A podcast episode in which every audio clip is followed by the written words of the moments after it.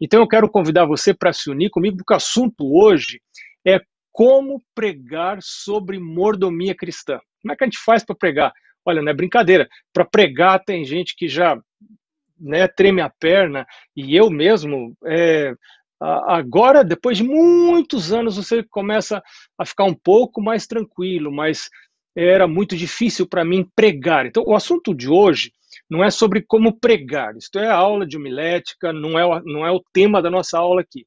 A, a, a nossa aula aqui é bem específica sobre como algumas dicas, claro, algumas sugestões. Depois vamos ter perguntas, um momento para perguntas e respostas. O pastor Jolanã vai estar me ajudando a responder as perguntas mais difíceis, né?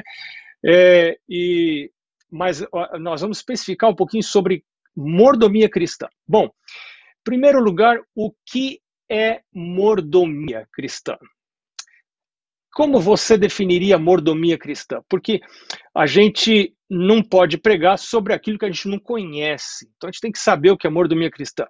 Esse camarada, Mel Rees, que foi um dos é, grandes diretores de mordomia que essa igreja já teve muitos anos atrás, tem uma, uma definição muito interessante. Ele diz que mordomia é a administração daquilo que pertence a outrem. Né? Você não é o dono, mas você está cuidando de algo que pertence a outra pessoa. Agora, o que é mordomia cristã? Né? Você é, pensando na parte cristã. Então, mordomia cristã é o serviço daquele que é salvo pela graça e se tornou em uma nova criatura ao aceitar o senhorio, tá errado ali, é, o senhorio de Jesus. E, e aí ele solicita pela ação do Espírito Santo no coração essa pessoa trabalha em uma íntima relação com Jesus e administra os negócios de Jesus na terra. Eu gosto muito dessa definição. Eu reconheço que pertenço ao Senhor e aceito o senhorio dele. Então, é, é um mordomo, e eu quero agora definir alguns pontos é, do que é um mordomo. Né? Então, o mordomo é alguém que, em primeiro lugar, ele aceita a morte de Jesus em seu lugar. Você lembra lá, Romanos 6,33, o salário do pecado é a morte, mas o dom gratuito de Deus é a vida eterna em Cristo Jesus.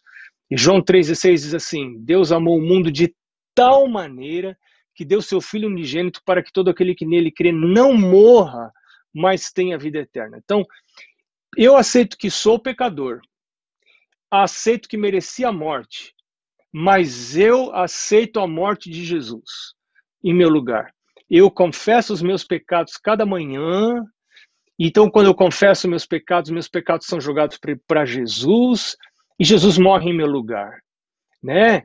E então é, esse espaço onde estavam os meus pecados foram jogados sobre Jesus, ele é ocupado pelo Espírito Santo. E aí se cumpre Romanos capítulo 8, que Paulo fala assim: nenhuma condenação há para aqueles que estão em Cristo Jesus, aqueles que não são guiados pela carne, por si mesmos, mas são guiados pelo Espírito de Deus.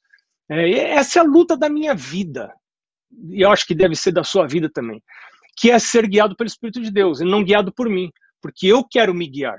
Né? E é uma encrenca, a maior encrenca da vida é quando eu quero dirigir minha vida. E essa é encrenca, quando você for pregar sobre mordomia cristã, qual é o seu objetivo ao pregar amor do Mix? A gente vai falar um pouquinho sobre isso mais para frente, mas qual é o, você precisa ajudar as pessoas a entender isso, a entender que quem guia a vida não sou eu, não são minhas inclinações, não são os meus gostos, não são as minhas preferências, mas é o Senhor Jesus. Por isso, o segundo item, agora, eu aceito o senhorio de Cristo. Ele é o meu Senhor, não sou eu que mando. Paulo fala isso, né? Paulo diz assim: vivo não mais eu, mas Cristo vive em mim. A, a roupa que eu uso não é a roupa que eu gosto. A comida que eu como não é a comida que eu gosto. A pessoa com quem eu caso, hum, Ellen White diz que casar sem amar é pecado. Mas só amar não é suficiente para você casar com alguém. Tem muita gente se arrebentando no casamento porque só vai atrás do sentimento, né? Não, eu preciso colocar o Senhor Jesus primeiro, porque agora você tem o senhorio dele, e perguntar para ele, Senhor, é com essa que o Senhor quer que eu case? Quando eu aprendi isso, as coisas começaram a se encaixar, né? E eu, graças a Deus, eu aprendi isso antes de casar, né? E eu comecei a perguntar para o Senhor. E hoje eu tenho certeza que o Senhor queria que eu me casasse com a Mari. Né? Agora, não sei se ele queria que ela se casasse comigo. Coitada, ela, né? Ela não teve um tempo muito fácil, assim, não. Mas, mas é assim. Né? Então, agora, é, o terceiro aspecto é que essa pessoa, porque aceitou o senhorio de Jesus, ela nega o próprio eu. Como eu falei no item anterior, Paulo fala, né, vivo não mais eu, mas Cristo vive, estou crucificado com Cristo. Já não sou eu que vivo, né? Que coisa maravilhosa é poder o Senhor Jesus tomar controle da minha vida. E eu agora peço ajuda para Deus para negar o próprio eu, para fazer a vontade dele, não para eu me salvar, mas porque pela fé, fé é confiança em Deus, eu confio que aquilo é para o meu bem. E então, o quarto item, eu vivo uma vida de íntimo relacionamento com Ele. João 15 fala, Jesus fala, né? Eu sou a videira, vocês são os ramos, aquele que está ligado em mim vai produzir muito fruto, né? E aqui já está um sermãozinho para você pregar, hein? Tá? Já estou pregando um sermão de mordomia cristã para você, o que é um mordomo, né? E aí, o quinto item, eu confio no Senhor, né? Por isso eu ando com Ele, como eu ando com Ele, tenho um relacionamento íntimo com Ele, isso produz confiança. Eu não posso confiar sem estar envolvido num relacionamento íntimo com ele. É, e aí o amor se desenvolve, né? Se você está né, tá casado, mas você não toma tempo para andar, para caminhar, para fazer coisas juntos, para ir para a cama juntos, tem casais que não vão para a cama juntos, né? Cada um vai numa hora, e o casal vai se desconectando, já não comem juntos, já não fazem culto juntos. Aí começa, começa a separação quando ainda estão juntos, né? Então a gente tem que estar num esforço contínuo para estar perto. É, então a confiança aumenta com o relacionamento, essa mútua confiança e o amor. E então o, o item número 6, eu me torno uma nova criatura uma nova criação, uma nova criatura, né? Que coisa maravilhosa! Se alguém está em Cristo, é nova criatura, diz Paulo em 2 Coríntios capítulo 5, verso 17. É, e então eu vou servir agora nessa qualidade como uma nova criatura, não fazendo a minha própria vontade, nem andando nos meus próprios caminhos, nem falando as minhas próprias palavras, mas eu quero seguir o Senhor Jesus. Isso é, isso é ser um mordomo, né? E agora eu vou ser o seu representante aqui na terra, você é o seu embaixador, eu vou trabalhar para ele, vou ser as mãos de Jesus, os olhos de Jesus, a boca de Jesus, os pés de Jesus. É, o meu corpo está aqui a serviço dele. Esse é o mais alto privilégio que a gente tem aqui na terra. Bom, é, eu estou dando para você assim uma visão ampla de mordomia cristã. Agora, no departamento de mordomia cristã da sua igreja, a gente tem um foco muito definido, que é o foco da mordomia cristã financeira, do aspecto financeiro da mordomia cristã. E por que é que a gente tem esse enfoque é, no aspecto financeiro é, da mordomia cristã? A razão é porque os outros departamentos da igreja já estão trabalhando para enfatizar esses outros aspectos mais amplos da mordomia cristã, mas não tem nenhum departamento da igreja focalizando no aspecto financeiro, econômico da mordomia cristã. A gente pode colocar o próximo slide e já o próximo também. E agora então vem uma pergunta crucial. Próximo, pode seguir pode já ir para o seguinte, por favor. É, a pergunta crucial é: qual o objetivo com a minha pregação? Né? Eu vou, vou preparar um sermão de mordomia cristã para minha igreja no próximo sábado. Ah, agora eu quero saber por que, que você vai pregar. Né? Então, o que acontece algumas vezes é que a igreja, por causa da pandemia, ou não sei por quê, a igreja pode estar, pode não ter investido na, da divosidade regular e sistemática, então a igreja está enfrentando problema financeiro, e alguém fala para você, ei, você não podia pregar um, um sermão de mordomia cristã para ver se aumentam os dízimos, para ver se aumentam as ofertas na igreja? E eu quero dizer para você que eu não vou dizer que é uma péssima razão para você pregar, mas não é a melhor razão, definidamente, para você pregar um sermão de mordomia cristã. O que é que você quer, ao final de contas, com a sua pregação de, sobre mordomia cristã? Você quer trazer mais dinheiro para a igreja? Ou você quer trazer pessoas para o céu? Você quer trazer grana para a igreja? Ou você quer trazer pessoas aos pés de Jesus? Essa pergunta vai fazer toda a diferença no desenrolar do seu sermão. Porque se eu parar agora aqui a aula e você entender isso, o Espírito de Deus e com oração você vai encontrar um jeito de pregar de uma maneira simpática, agradável e que as pessoas não vejam cifrão no seu olho, mas vejam a cruz de Cristo no seu olho. Elas olhem para você e, e, e, vão. Você está falando, você está pregando, e as pessoas vão olhar para você e vão dizer assim: essa pessoa está querendo meu bem, essa pessoa está querendo me ver no céu, essa pessoa orou por mim, essa pessoa está fazendo convites para eu fazer entregas para Deus, para eu me preparar para a vida eterna, para eu me preparar para a volta de Jesus. E aí essas pessoas vão ouvir você. Ao contrário, se essas pessoas estiverem olhando para você, você está pregando sobre mordomia cristã, e elas enxergarem um cifrãozinho nos seus olhos, elas vão baixar a cabeça e talvez algumas delas vão escutar você por respeito e consideração, mas elas não vão ouvir de fato aquilo que você está falando. Né? É, por que, que a gente deve pregar sobre dadivosidade espiritual, né, financeira? Por que, que a gente deve pregar sobre dadivosidade espiritual financeira? Eu prefiro falar dessa maneira, porque dadivosidade espiritual é diferente de doação. Queria fazer essa diferença, né? Tem gente que procura convencer membros a serem, a serem doadores.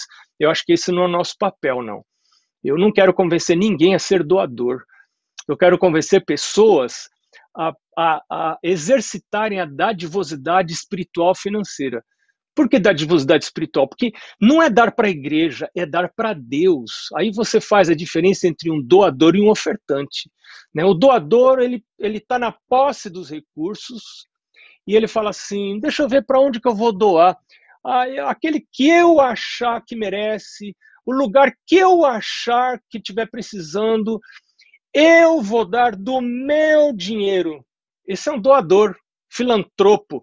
E aí todo mundo bate palma fala: nossa, esse irmão, como tem ajudado a igreja, que coisa maravilhosa.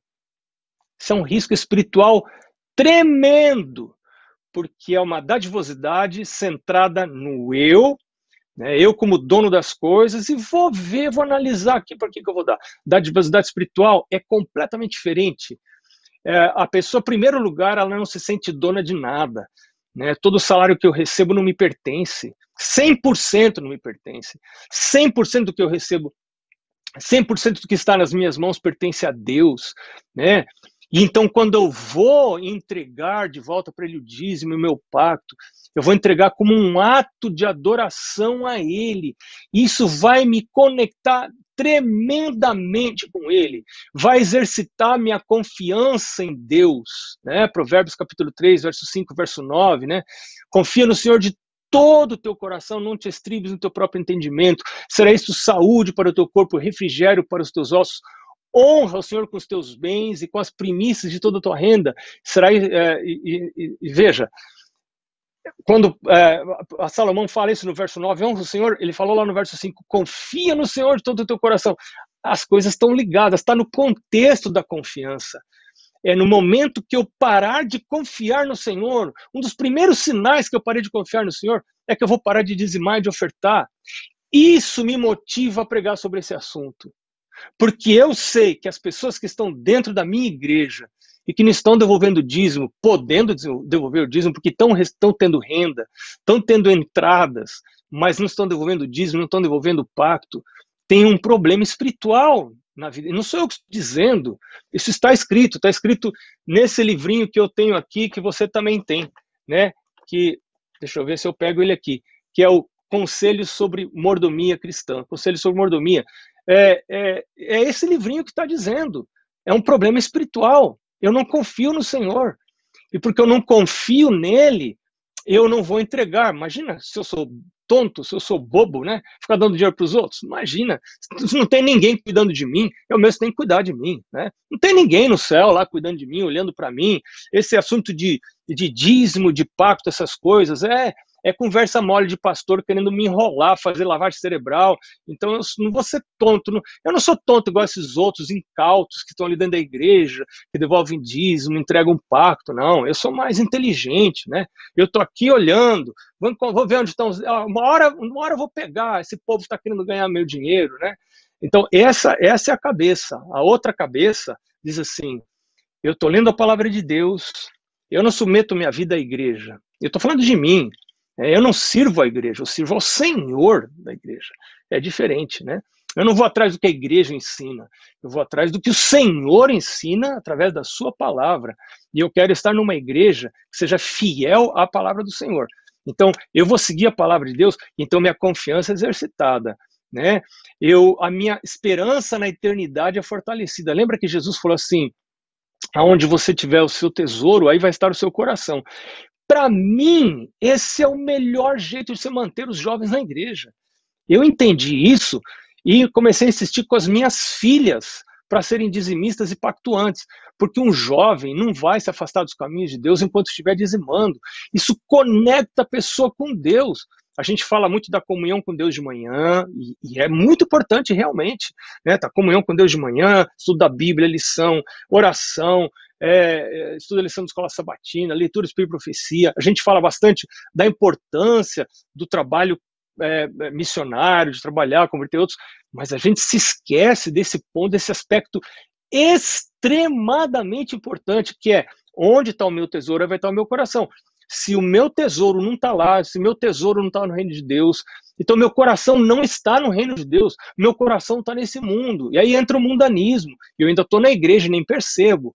Eu ainda fico me abençoando a mim mesmo. Ah, que legal, sou membro da igreja. Há quantos anos que eu estou na igreja? Eu estou na igreja, mas isso não significa nada para a minha vida eterna. Porque o meu coração está completamente no mundo, mundanizado, né? Com materialismo está tomando conta da minha vida e eu realmente não confio que tem um Deus no céu que cuida da minha vida, que dirige, que faz milagres. Se você não acredita em milagres, você não dizima. De maneira nenhuma. Você não é bobo. Você vai cuidar de você mesmo. Você só dizima se você realmente acredita em milagres. Teve um Deus que criou do nada. Esse Deus que criou do nada, ah, não acredito. Eu acredito na evolução. Você não dizima. Claro que não. Você não é bobo. Você não é trouxa. Né? Não, mas não, mas espera aí, eu acredito, eu vou crer. Teve um Deus que criou tudo do nada. Bom, esse mesmo Deus que criou tudo do nada, ele pode criar o meu sustento. O mesmo Deus que estendeu uma mesa no deserto para o povo de Israel, que transformou água em vinho, que, que é, é, multiplicou os pães, esse mesmo Deus é o Deus que pode me sustentar. Então, eu não posso exercitar minha confiança e depender dele em vez de depender do dinheiro, em vez de depender do salário. Então, para mim, o dizimar é uma fonte, o pactuar é uma fonte de paz. E é, esse é o próximo item. Uma fonte de paz. Cada vez que eu devolvo o meu dízimo, meu pacto, eu estou falando para mim assim: eu não confio no dinheiro, eu não confio nas variáveis econômicas dos países. Né, e do meu país onde eu vivo, eu confio no Senhor, Ele me cuida, Ele me sustenta, Ele que traz pão para dentro da minha casa. Ah, mas você não tem medo de perder emprego? Não, pode. Mas então quer dizer que o cristão que devolve dízimo não vai perder emprego? Deus nunca prometeu isso. Ele prometeu que ele vai sustentar você e vai cuidar de você. É. Agora, o, quais seriam os principais requisitos, então, para você pregar sobre o tema de mordomia cristã? Eu quero apresentar para você dois principais. Para mim, claro que tem outros, mas esses dois, para mim, são os principais. O primeiro deles é você ter um coração limpo. E o segundo deles é você viver o que prega. Os, os dois estão interligados, né? Como você tem o coração limpo? Para você ter o coração limpo, ninguém tem, né? Ou você acha que pastor já acorda puro, santo, purificado, e a esposa tem que amarrar uma pedra no pé dele para o cara não subir para o céu, porque ele é pastor, né? Você acha que é assim? Não, a Bíblia diz: todos pecaram e carecem da glória de Deus. Todos pecaram. Pastor, todo mundo, tá todo mundo dentro do mesmo saco, tudo igual, mesma coisa. Né?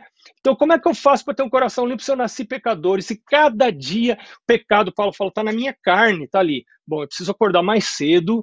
Quando você entende isso, você acorda mais cedo, você vai à presença do Senhor, dobra o joelho e diz: Meu Deus, Isso é hora como Davi, né? Cria em mim, ó Deus, um coração puro, renova em mim um espírito reto. Meu Deus, me ajuda a amar, fazer a tua vontade. Eu sou pecador. Olha o que eu fiz, olha o que eu pensei. Eu não fiz ontem porque eu tenho medo da polícia. Eu não fiz esse outro negócio que eu tenho medo da sogra. Eu não fiz esse outro que eu tenho medo de apanhar da minha mulher. Eu não fiz, mas eu que eu queria, eu queria, né? E aí você confessa a Deus. Aí Jesus fala assim: se você confessar os seus pecados, eu sou fiel e justo para purificar os seus, limpar os seus pecados, purificar de toda injustiça. Pecado confessado, pecado perdoado, né? Então você está limpo e agora você tem que viver o que prega. E se você ainda não vive o que prega, você tem que falar sobre isso. Você tem que dizer, irmãos, olha, eu ainda tô, eu tô, eu tô no, no processo, eu tô caminhando. Essa é a verdade. E eu quero chegar aí, irmãos. E vamos juntos, né? Mas não finja que você, porque você está pregando, você está acima de todo mundo, você é mais santo que todo mundo. Olha, irmãos, façam isso.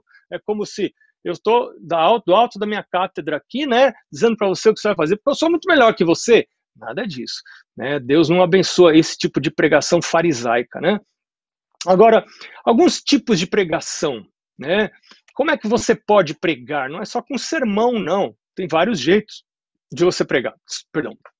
Um dos jeitos é a sua com a sua própria vida você está pregando. Você está aí no lugar que você está, no seu trabalho, na sua igreja, no seu pequeno grupo, você está pregando. Você está dentro de casa, você está pregando. E essa pregação é, com a vida, ela é tanto mais eficiente quanto mais íntimas forem as relações. Então, ela, ela é extremamente eficiente em família. Né? Você, esse é, esse é o melhor jeito de pregar em família. É, é, e, e, qualquer discurso que não esteja aliado à prática da vida em família, esse discurso não tem valor algum. Né? O discurso só vai ter valor se, se os filhos, se o seu cônjuge vê você praticando aquilo que você fala. Senão, aquilo que você fala pega até mal entendeu? Essa pregação assim muito exacerbada dentro de casa, com pouca vivência, é, pega até mal, pega até mal. As pessoas ficam balançando a cabeça pelas suas costas, né? Mas então eu preciso pedir a Senhor que me ajude a viver aquilo que eu prego. Agora, na igreja não se espera que você pregue só com a sua vida. Né, você precisa de mais algumas coisas. Então, eu estou sugerindo para você aqui o testemunho pessoal. Quando você começar a viver esse assunto, a prática do dizimar e do pactuar, eu comecei isso, minha nossa, deixa eu fazer a conta aqui, um, acho que uns 43, 44 anos, uh, por aí, né? É, 45 anos atrás, eu, come, eu me tornei pactuante, e eu tenho tanta história, tanta história, tanta história, tanta história. Eu, Coisa que eu, uma das coisas que eu gosto é contar essas histórias. Tem gente que não aguenta mais ouvir minhas histórias, mas eu gosto de contar, né? É, então, é, porque você vai ter histórias, você vai ter um monte de histórias para contar, porque você vai começar a viver milagres. Você não vai só ter ouvido falar de milagres, você começa a ver milagres na sua vida. E essa é uma das motivações que eu tenho para pregar esse assunto. Eu tenho pregado e depois eu ouço pessoas dizendo, pastor, olha o que aconteceu comigo. Falo, ah, que coisa maravilhosa, era isso que eu queria. É isso que me motiva a, a, pregar esse assunto. É ver as pessoas tendo as mesmas experiências que eu tenho, de ver a mão de Deus na vida delas, ver que Deus é real, ver que você serve um Deus que realmente escuta orações. Isso é uma coisa maravilhosa. Né? Então, testemunho pessoal é uma coisa forte. As pessoas não, ninguém pode negar o seu testemunho pessoal. O que você fala da sua experiência, da sua vida. Ninguém pode dizer mentira. Você está falando, você viveu. Né? Você pode usar o sermão temático. Eu uso muito pouco o sermão temático. Por exemplo, você falar, hoje o sermão é sobre dízimo. Pronto, os irmãos começam a fugir tudo. Quem pode, quem está perto da porta do fundo, ó, vai escapando, porque Ninguém quer ouvir sermão sobre dízimo. Ou vai dizer, hoje o sermão é sobre pacto, oferta regular e sistemática. Minha gente, o povo não avisa se você vai fazer isso, porque se você avisar, o povo não vai ficar na igreja. Né? Então, é, esse, esse tipo de pregação, ela talvez seja melhor para um seminário, né, para um treinamento, para uma classe bíblica, ela tem o seu lugar. Um momentos como esses que nós estamos tendo cursos, aulas, mas eu quero sugerir para você, isso é uma sugestão apenas, que talvez um sermão expositivo seja o melhor para você pregar assuntos de mordomia. E você não prega assuntos de mordomia, você prega sobre outros temas e você coloca a mordomia lá no meio, assim, quando você quer dar vermífugo para cachorro, você quer dar vitamina para cachorro, você abre um pedacinho de carne, bota o comprimido lá dentro e dá o pedacinho de carne para o cachorro comer. O cachorro come, engole, nem viu. E assim é que você coloca os temas de mordomia cristã. Né? Você coloca dentro de mensagens sobre outros temas. Eu quero dar para você algumas sugestões de temas para você apresentar nos seus sermões. Olha, todos esses aqui você pode acrescentar mais à lista. Esses foram alguns temas que vieram à minha mente agora, hoje, quando eu estava preparando é, essa aula, né? É, a, o tema do primeiro Deus, Deus ocupar o primeiro lugar. Você pode contar, por exemplo, a história da viúva de Sarepta, né? Ela se encaixa de maneira maravilhosa. Você pode contar a história de Daniel. Daniel foi o primeiro Deus, né? Ah, você vai morrer se, se fizer oração. Não importa, eu vou, se, então, se for para morrer, eu morro. Abre a janela e faz oração. Primeiro Deus né? E aí você, como exemplo, porque você quando prega um tema da Bíblia, uma história da Bíblia, você tem que trazer esse assunto em algum momento do sermão, você tem que trazer para aplicação prática. O que, que esse assunto tem a ver com a minha vida? E aí você fala assim, como por exemplo, né? Você está com um problema, você contou a história do Daniel, que estava arriscado morrer se ele é, abrisse a janela para orar, mas ele tinha adotado o princípio de pôr a Deus em primeiro lugar né? E ele abriu a janela, correu risco e sofreu por causa disso, chegou aí para a cova dos leões, mas o Senhor preservou a vida dele. É, então se diz, hoje, por exemplo, eu conheço o irmão fulano, ou alguém que eu conheci, que também perdeu emprego, recebeu a, a ajuda desemprego e agora ele estava com medo porque talvez não ia ganhar mais salário e não tinha conseguido emprego, dizimo ou não dizimo, mas ele resolveu colocar Deus em primeiro lugar. Então, perceba, você coloca os temas, os temas práticos da dadivosidade espiritual financeira, você coloca dentro dos assuntos de primeiro Deus, dentro do assunto de fé e confiança, você confiar em Deus, depender em Deus. Você conta a história, a história de Abraão, tem tantas histórias na Bíblia de fé e confiança.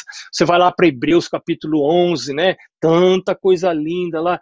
E você prega, o seu assunto não é dízimo, seu assunto não é pacto, seu assunto é confiança em Deus, né? Como desenvolver a fé em Deus. Mas aí você lá no meio coloca a aplicação como aplicação, é, o, a, a questão de dízimos e ofertas e outras coisas, como a guarda do sábado, por exemplo, e, e outros temas que exigem namoro, namoro com incrédulos, a pessoa resolve colocar primeiro Deus, ela tem a palavra de Deus diz com quem você deve namorar e com quem você não deve namorar. A palavra de Deus diz, por exemplo, que você não deve namorar para converter. Isso não é o tipo de namoro permitido pela palavra de Deus. Apesar de que alguns dizem que você pode fazer isso, mas são palavras de homens. A palavra de Deus diz para você não fazer isso. Está muito claro na Bíblia, na Espírito Profecia. Então você pode colocar assim sugestões práticas como aplicação à sua mensagem. É, outro tema, outros temas interessantes pode ser entregue compromisso, né? Fazer uma entrega a Deus, vou é, servir a Deus. A história lá de Débora e Baraque, né? Uma, uma história que me veio agora à mente, que revela entrega e compromisso, negação do eu. Paulo, por exemplo, Paulo diz para mim viver, morrer é lucro, viver é Cristo. E morreu e foi é, decapitado e, e, perdeu a vida e continuou, sabia que isso ia acontecer com ele, ele continuou trabalhando para o Senhor, né?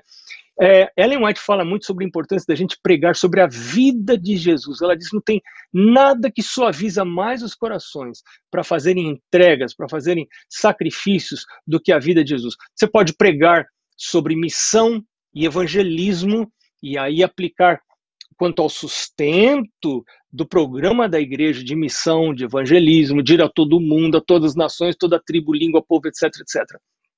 E o, o, a última coisa que eu queria falar para você, antes da gente conversar, porque nós vamos conversar com perguntas e respostas, é o, a finalização.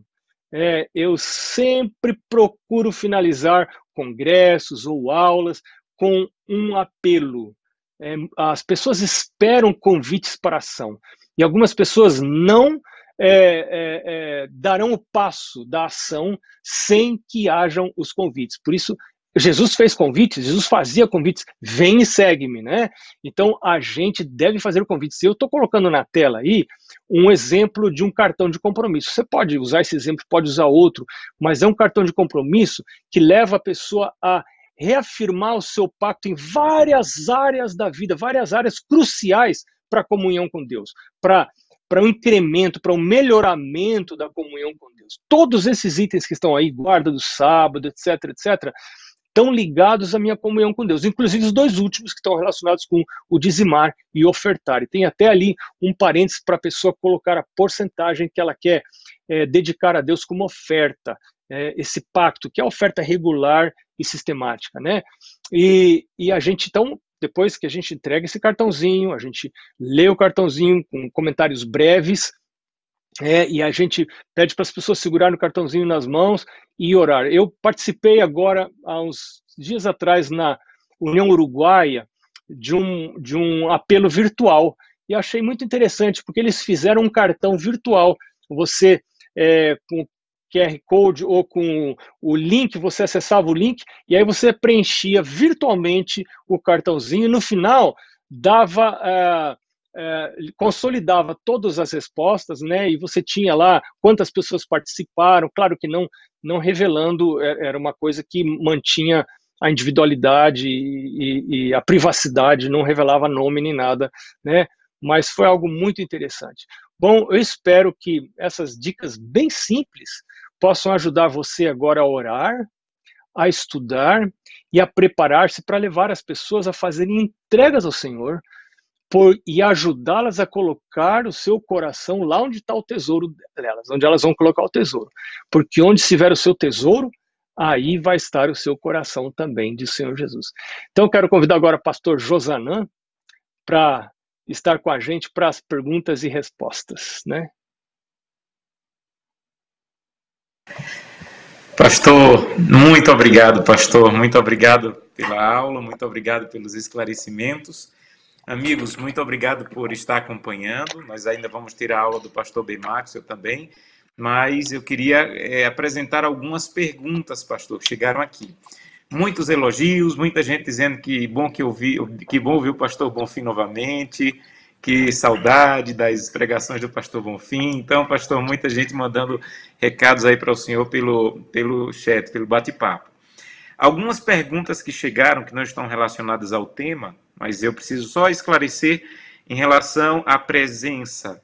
Você que está no YouTube, como o pastor Felipe já avisou, você vai entrar no site que está aí na descrição do vídeo e você vai ter lá um questionário um, fichinha de questionário, desenvolver.org, e lá você vai preencher e vai já, vamos saber da sua presença, os que estão no YouTube. Os que estão assistindo pelo site Adventista Academy, pelo site do EAD, o fato de você estar conectado já é a sua presença. Então fique tranquilo, porque pelo YouTube nós temos que preencher esse formulário para podermos saber a sua presença, mas se você está pelo site Adventista Academy, já é a sua presença e também já é a sua participação no sorteio que vai ser, como o pastor Felipe disse, no final, no último módulo, né, que vamos terminar em outubro, o último módulo, e aqueles que assistirem de 70% a mais das aulas, automaticamente já estarão participando do sorteio. Tivemos um pequeno problema com o quiz, vamos é, retirar o quiz e vamos colocar novamente das aulas 2 e 3, mas estamos corrigindo isso. Pastor Bonfim, algumas perguntas que nos chegaram aqui. A primeira é a seguinte: qual é o melhor livro que o senhor já leu sobre mordomia, com exceção da Bíblia, claro, para tirar temas de sermões para mordomia? Que livros ou que livro o senhor recomendaria para tirarmos temas para pregar mordomia cristã da divosidade como o senhor apresentou?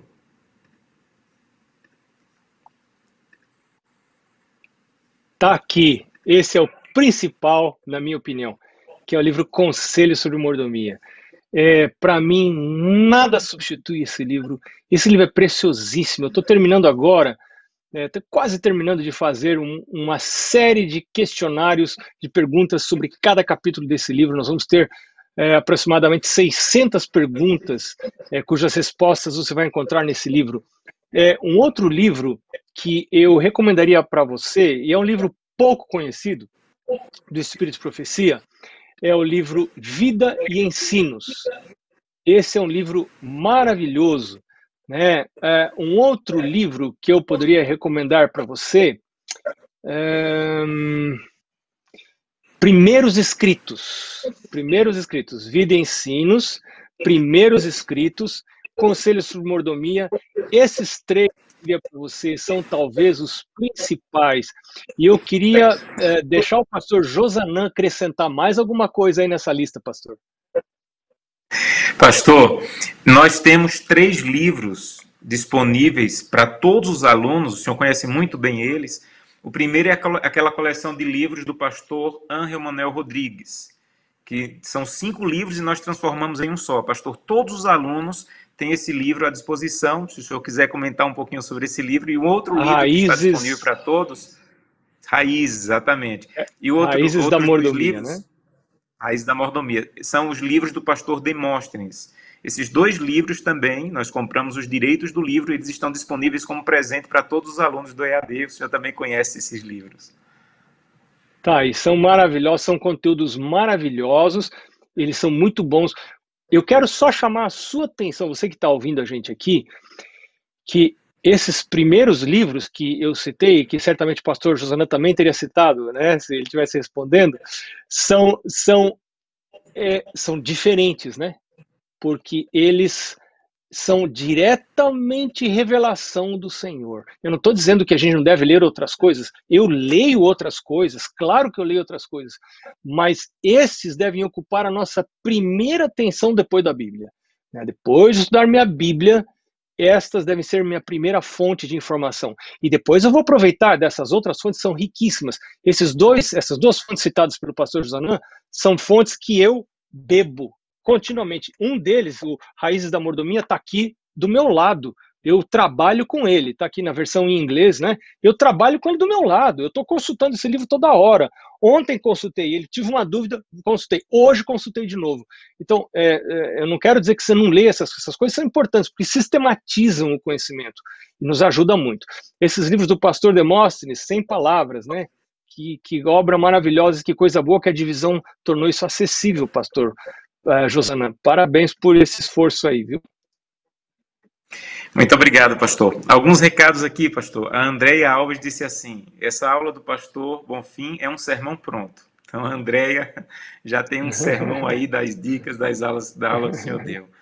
É, a, a Maria Luzinete disse assim: o objetivo de cada sermão de mordomia cristã é trazer pessoas para serem mordomos do Senhor. Acho que é um bom resumo aí da, da sua aula, não é, pastor? O Abel Martim ele disse assim: Estou assistindo a aula pelo celular da minha esposa, a Dulce. Dulce, muito obrigado aí, o Abel também por nos acompanhar. Pastor, uma outra pergunta. É, a, a, pergunta é a seguinte: Pastor, quer dizer, quer dizer então que os temas da dadivosidade devem ser inseridos dentro do sermão e não como tema central do sermão? Ah, você precisa orar e pedir o Espírito Santo dizer para você o que a sua congregação precisa. Porque pode ter algum momento que a sua congregação vai precisar de um remédio mais forte, dado do jeito que o Espírito Santo vai mostrar para você. Então, siga a orientação do Espírito Santo. É, o que eu procurei apresentar aqui foi uma regra geral.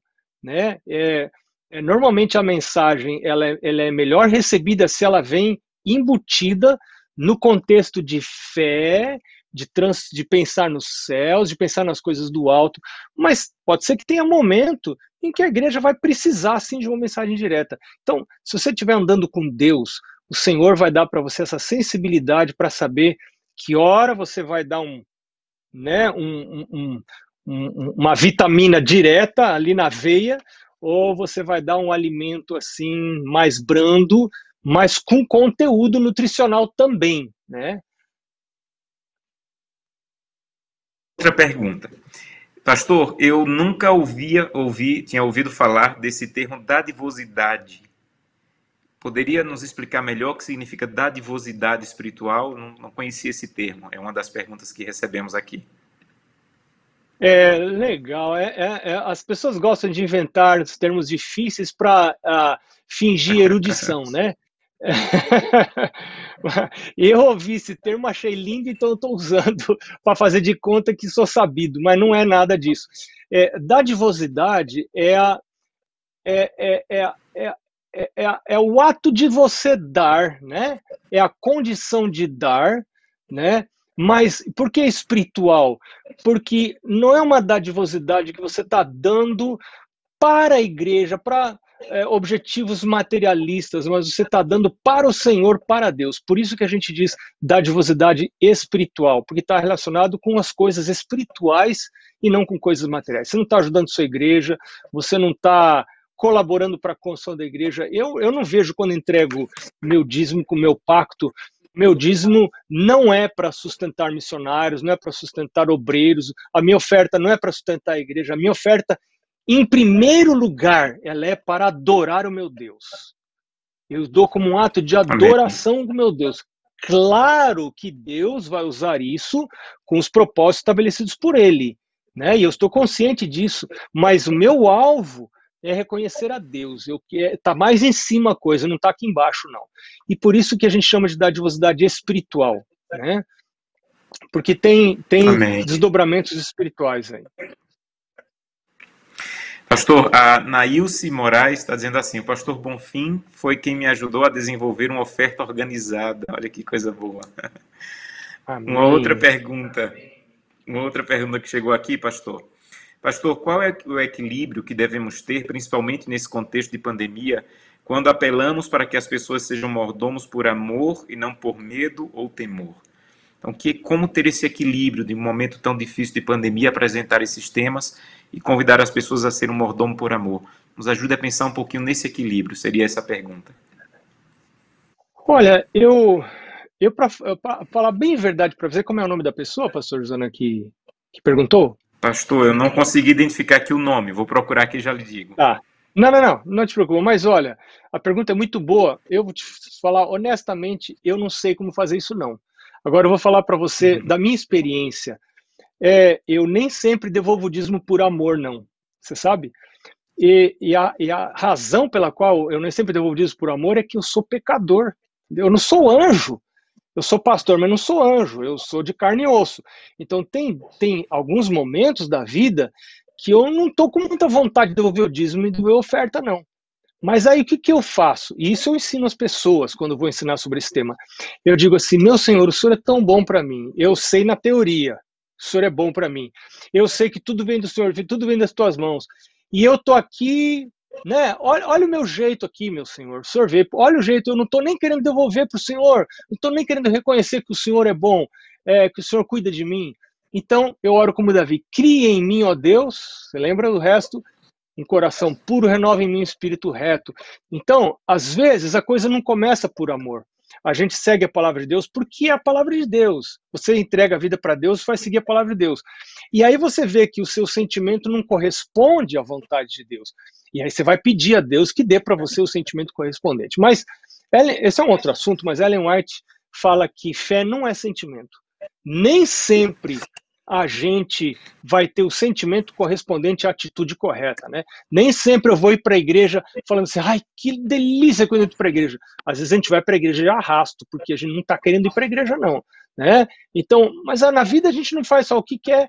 Quando a gente sai para o trabalho na segunda-feira, não é toda segunda-feira que você diz, ai, que legal que eu estou indo trabalhar hoje, né? Segundona, né? Depois do final de semana. Você vai porque tem que ir, aí você vai orando a Deus e, meu Deus, me ajuda. Porque a gente é pecador, esse é o negócio, né? Não somos anjos, né? Então, eu realmente, essa pergunta é uma pergunta muito boa e é muito difícil de responder. Não sei, pastor Josanã, é, pode acrescentar alguma coisa aí, pastor? Pastor, concordo completamente. Realmente é, é, é uma decisão, mas que é uma luta cada vez, e cada vez vamos aproximando de Cristo, ele vai aprofundando essa caminhada. Pastor, eu vou unir duas perguntas aqui, do Adilson e da Miriam. Eles dizem o seguinte, pastor, como ajudar a igreja a entender que devolver os dízimos e ofertas através do aplicativo 7Me ou através do depósito na conta da igreja é adoração? Alguns irmãos acham que só é adoração se levar na igreja o dinheiro físico. Como ajudar isso? O senhor poderia nos orientar? Alguma maneira de orientar e ajudar esses irmãos? Olha, eu vou, eu, eu vou falar, eu não sou perfeito e não sou modelo para ninguém, mas eu vou falar para você como é que eu faço, né? Eu devolvo o meu dízimo, meu pacto aqui na, nesse lugar que eu estou, dentro da minha casa, é, é, eu me ajoelho, faço uma oração e eu entrego pelo aplicativo é, o meu dízimo meu pacto todo. Mas quando eu vou à igreja e começo a cantar o hino e vem o diácono, eu quero adorar a Deus porque eu estou dentro da casa dele. Então a oferta que eu dou nesse dia é uma oferta simbólica. As pessoas podem fazer isso. E, inclusive, a oferta da igreja eu dou no aplicativo também. Eu abro o aplicativo ali na hora, dentro da igreja, e dou o aplicativo. Aí chega o diácono e estende a salva assim para mim, né? E eu com o celular na mão. Aí eu dou uma risadinha e finjo que boto o celular dentro da salva, assim, e dou uma risadinha pro diácono. O diácono já entende e dá uma risadinha também e vai embora, né? Mas é o que eu estou querendo dizer, eu quero estar tá adorando meu Deus aqui, né? É, Dinheiro nem sempre existiu na vida. É, a oferta antes era dada como cordeirinho. Quando começou a dar em dinheiro, o pessoal, não, como é que eu vou dar em dinheiro? Antes era cordeirinho, era animal, era os, os, as primícias, trazia os frutos, agora dinheiro, não. Agora a gente acostumou a dar com dinheiro, aí agora muda para aplicativo. Tem a resistência, isso é natural, isso é natural, mas as pessoas vão se acostumando, e daqui a pouco as previsões são de que em pouco tempo, pouco tempo mesmo, não vai ter mais dinheiro. Então, se a gente não migrar para o aplicativo, você não vai ter outro jeito de dar. Eu mesmo, eu só tirava dinheiro para levar para a igreja. Agora, nem mais para levar para a igreja eu tiro dinheiro. É só no aplicativo. Não, não, não ando mais com dinheiro. Você não, ninguém mais anda com dinheiro. Né? Pouca gente anda com dinheiro. Pastor, um dia o senhor me ensinou uma coisa que talvez caiba aqui. É, o senhor falou e me ensinou isso, que o dizimista, ele se torna dizimista na cabeça e no coração, mesmo que ele não tenha dinheiro ali para entregar. O que significa isso? Então, o fato de eu entregar pelo aplicativo, depositar na conta, me torna um dizimista. Até quando eu não tenho dinheiro, eu posso ser um dizimista e um ofertante, um pactuante? É, é o caso do Jacó, né? caso Isso. do Jacó. Jacó se tornou dizimista lá naquele lugar que ele verteu o azeite na pedra ali, fez oração. Ali se tornou dizimista. O que, que ele tinha para entregar? Não tinha nada. Uma mão na frente e outra atrás, fugindo do irmão dele, não tinha nada para dar. E passou tempo sem dar nada, porque não ganhou nada. Né? Só vivia de, de favor na casa do tio. Aí perguntava: você é dizimista? Sou. Porque você devolve o dízimo quando Deus dá para você. É, é só depois que Deus dá para você. Se Deus não dá para você, você não dá nada e é fiel. Né? Exatamente. Bom, bem lembrado, pastor. Pastor, o senhor apresentou um cartão, e algumas perguntas estão sobre isso aqui. O senhor apresentou um cartão de apelo ali para usar no momento de, é, de, de, de, de, sermão. Aquele cartão, pelo que o senhor apresentou, ele apresenta uma visão ampla da mordomia. Então, aquele cartão não é só sobre dízimos e ofertas, ele é sobre outros aspectos também. É, esse, só esclarecendo, esse cartão está disponível no site de mordomia da Divisão Sul-Americana. Você coloca lá adventistas.org. Quando você coloca lá adventistas.org, você vai para o site oficial da igreja. E quando você coloca lá departamentos de mordomia cristã, você vai ter acesso a vários materiais, inclusive esse cartão que o pastor nos apresentou. Pastor, por que esse cartão ele apresenta tantos pontos ali? Por que não apresentar só um ponto? Por que, que ele apresenta tantos pontos? É uma das perguntas que recebemos aqui. A principal razão para que tenha todos esses pontos no cartão é que a pessoa entenda que tudo faz parte de um conjunto. Você não se torna cristão só porque você dizima e pactua. Não é isso que faz de você um cristão. Se você não acordar mais cedo e ter sua comunhão com Deus, se você não tiver o culto com a sua família, isso não vai. A oferta não substitui sua comunhão com Deus de maneira nenhuma. E tem gente que vive uma vida afastada de Deus e são fiéis, entre aspas, dizimistas, e eles e pactuantes, e eles imaginam que com isso eles estão apaziguando a Deus, estão resolvendo sua vida espiritual. A Bíblia está cheia de exemplos que mostram que Deus não é menino para a gente enganar ele com pirulito, né? Então Deus não é menino. Então é, é coisa muito séria. A vida cristã é um todo. A vida, o resumo da vida cristã não é dízimo e ofertas. Não é isso. Tem coisas mais importantes do que isso. Né? Agora, isso é parte do todo e uma parte importante, mas não é o todo. Então a gente tem que mostrar para a igreja que a vida cristã é um conjunto de coisas importantes que conectam a gente com Deus. E entre elas está, estão o dizimar e ofertar de maneira regular e sistemática. Sejam bem-vindos a esta abordagem de mordomia cristã com foco no discipulado. Mas hoje, neste vídeo, vamos ver os últimos cinco mitos que ouço ao redor do mundo quando estudamos mordomia e falamos de mordomia cristã. Estes são mitos que vêm de pastores, líderes e membros da igreja, coisas comuns que ouço e biblicamente incorretas.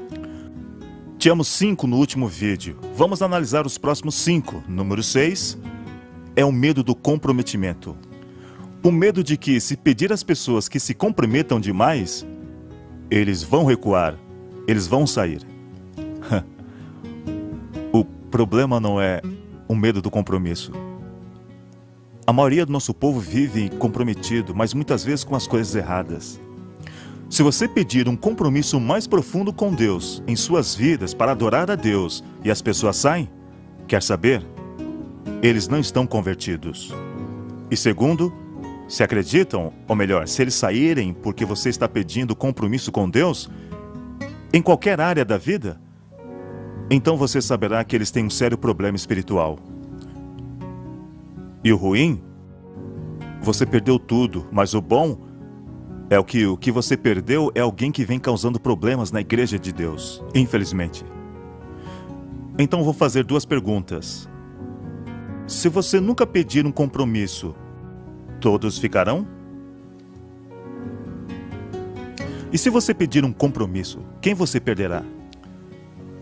Então não tenha medo de pedir compromisso. Mito número 7.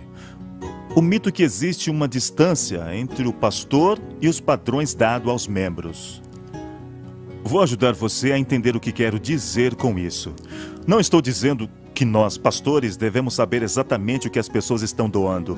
Francamente, não tenho tempo para fazer esse tipo de investigação e não é meu trabalho dizer o quanto você deve oferecer. O Espírito Santo deve fazer isso. No entanto, doar é um termômetro do nosso relacionamento com Deus.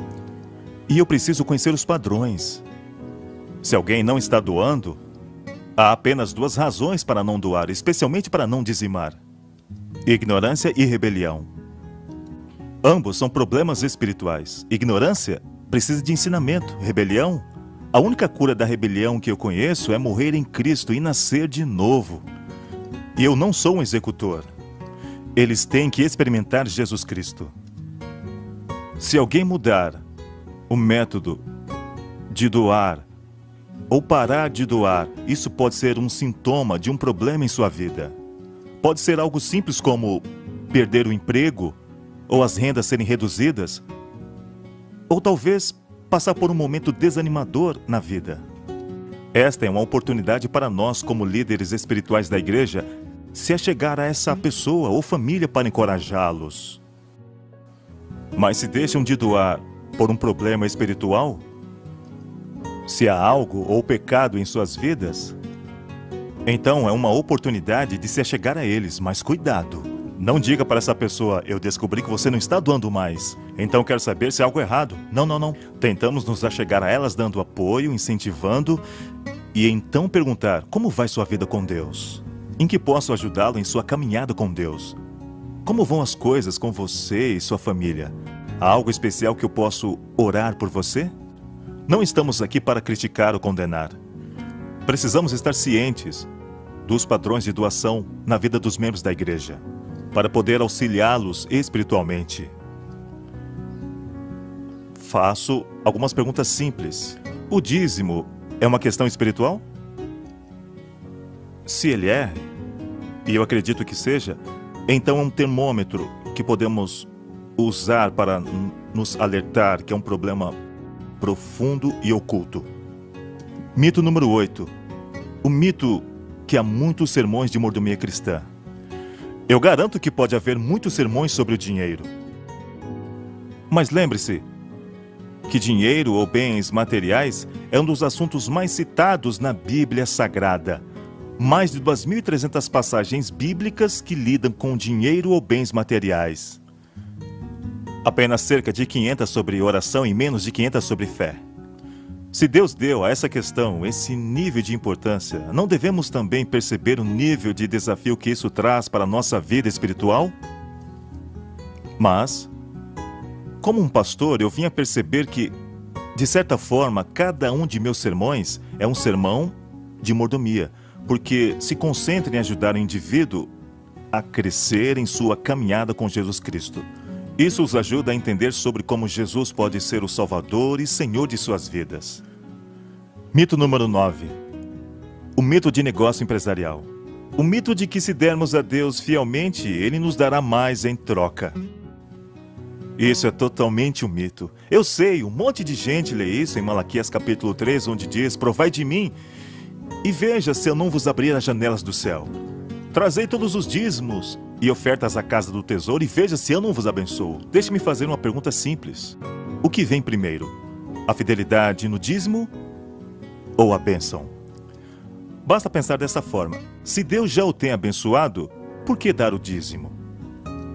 Em toda a Escritura, dízimo é realmente a nossa resposta às bênçãos que já recebemos em Jesus Cristo. E o mito número 10, o mito de trabalhar para Deus. Deus não quer que nós trabalhemos para Ele.